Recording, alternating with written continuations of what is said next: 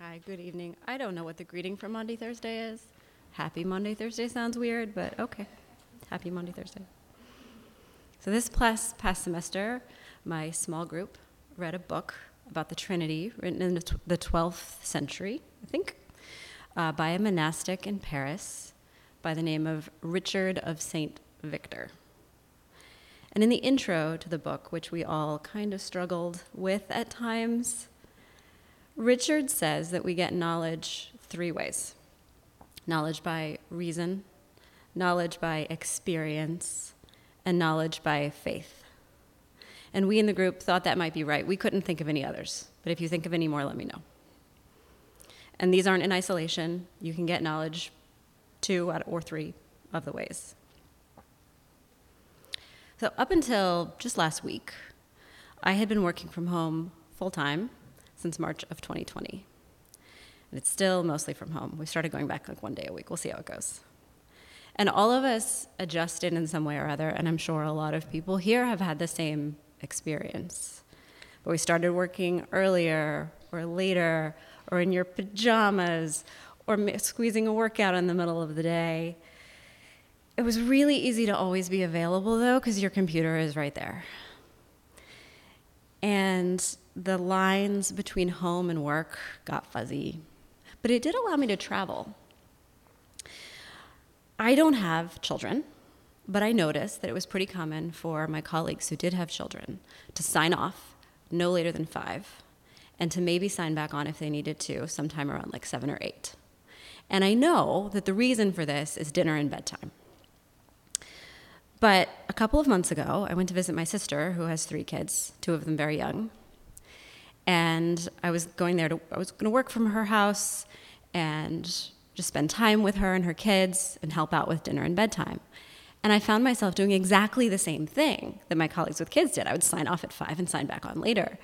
And I had this moment of like, oh, I get it now. I get what your experience is like. And it's not that I didn't believe them before or that I didn't like make rational sense to me. But until I experienced it, I didn't totally understand. And I, I know this has probably happened to me in other ways and maybe to you too, or not until you do something does it click. Do you get it in a way that you couldn't have understood it before? So here we are at the end of Lent. It's the start of the Triduum, three days between now and Easter. And in theory, at least, we've spent six weeks fasting and praying. And as the culmination of this holy season begins, lest we get too lofty, we are met with feet and wine and bread and really specific instructions on killing a lamb. So I wonder if Maundy Thursday is a knowledge by experience kind of day and if it has something to teach us that we can't learn any other way. And we have these events in the passages that were read of the Passover and of Jesus' Last Supper before his death and of foot washing, and events that get reenacted in some form over and over over the years, centuries, millennia. Precisely reenacted, not just retold, because we have to enter these events with our bodies and not just our minds. And there's a difference between thinking about something and doing it. But the reactions aren't, the reenact, reenactments aren't quite the same because our feet aren't as dusty as they probably would have been if we got around the desert primarily on foot in sandals. And no one is recommending that we paint our doorposts with lamb's blood. Please don't do that. But at least for me, there's a risk of revisiting the same story many times that things get overly familiar.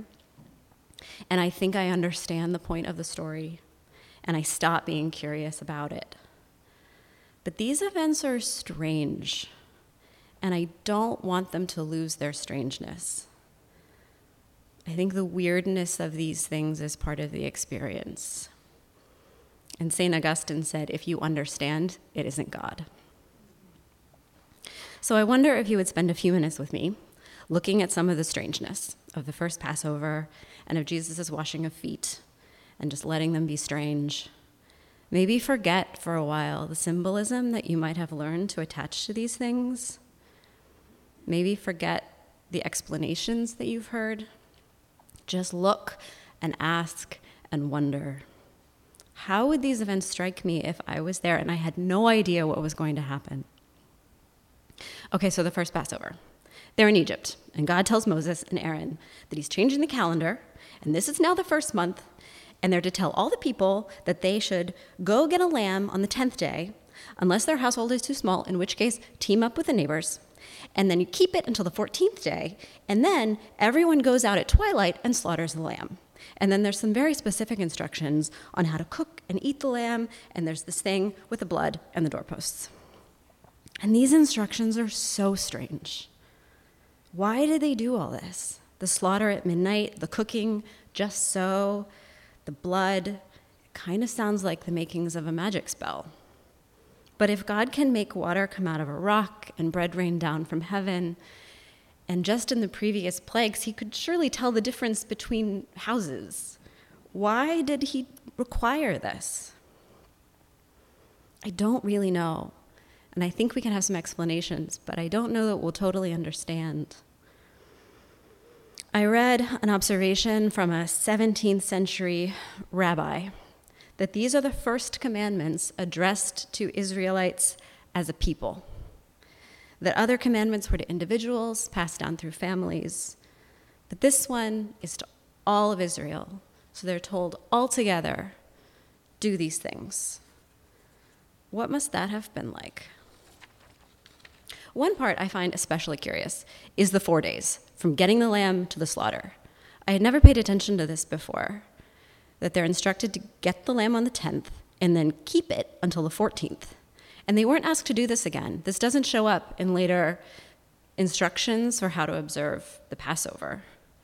So, why? What would it be like to keep a lamb with you for four days? Does it have something to do with having to live a promise for four days, something to do about living with and taking care of something that they'll eat. I've read a few different ideas in Jewish commentary on the reasons for the four days. And one I thought was intriguing was that it might have given time for the Egyptians to ask questions. Say, Israelites, what y'all doing with all those lambs? oh, your God is going to send another plague worse than all the others huh, maybe it would give them one last chance to repent. Maybe the four days were for the Egyptians, or maybe something else specific to them being in Egypt. We can't really know, it's not explained. They're just told to do it. This dinner and the preparation for it took place as night was falling. And there's darkness and death in the air. The plague right before this was the darkness one and there had been plenty of disease and desolation in Egypt already. And the people would go out from this meal into fleeing from the Egyptians and to what seemed to be a very unknown and unsettled future. And then, a very long time later, but around the same time of year, we have another dinner where Jesus washes his friends' feet. And the chronology of when this dinner took place is a little unclear. It might have been the first night of Passover, it might have been the night before. John's gospel seems to be the day before Passover, around that time. And the text says he got up during supper. Maybe they had already had their feet washed once. That would have been typical to have someone wash their feet when they entered. Or maybe no one was there to do it when they arrived. Either way, it seems a little odd for Jesus to do it and for him to do it at that moment. To me, this all seems uncomfortable and awkward. Feet are what they are. I can't imagine they would have been any more pleasant then. Afflicted with all sorts of problems. What can you expect, though, from something that carries us around all day and connects us to the ground? Maybe more back then than now. And I don't know how these people would have felt, really, about having their feet seen and touched and washed by someone whose opinion they valued. I don't know if they would have been embarrassed in the way we might. Maybe. But it's pretty clear that foot washing is not an exalted task to perform. It was most typically carried out by a servant or a slave, or for a man by his wife. But this is what Jesus chooses to do, and he seems pretty insistent on it. The account says they didn't understand, or at least Peter didn't, but probably all were confused. For me, this story is now so familiar, and I can almost get a little smug thinking I understand where the disciples didn't. But what would have this been like to sit through?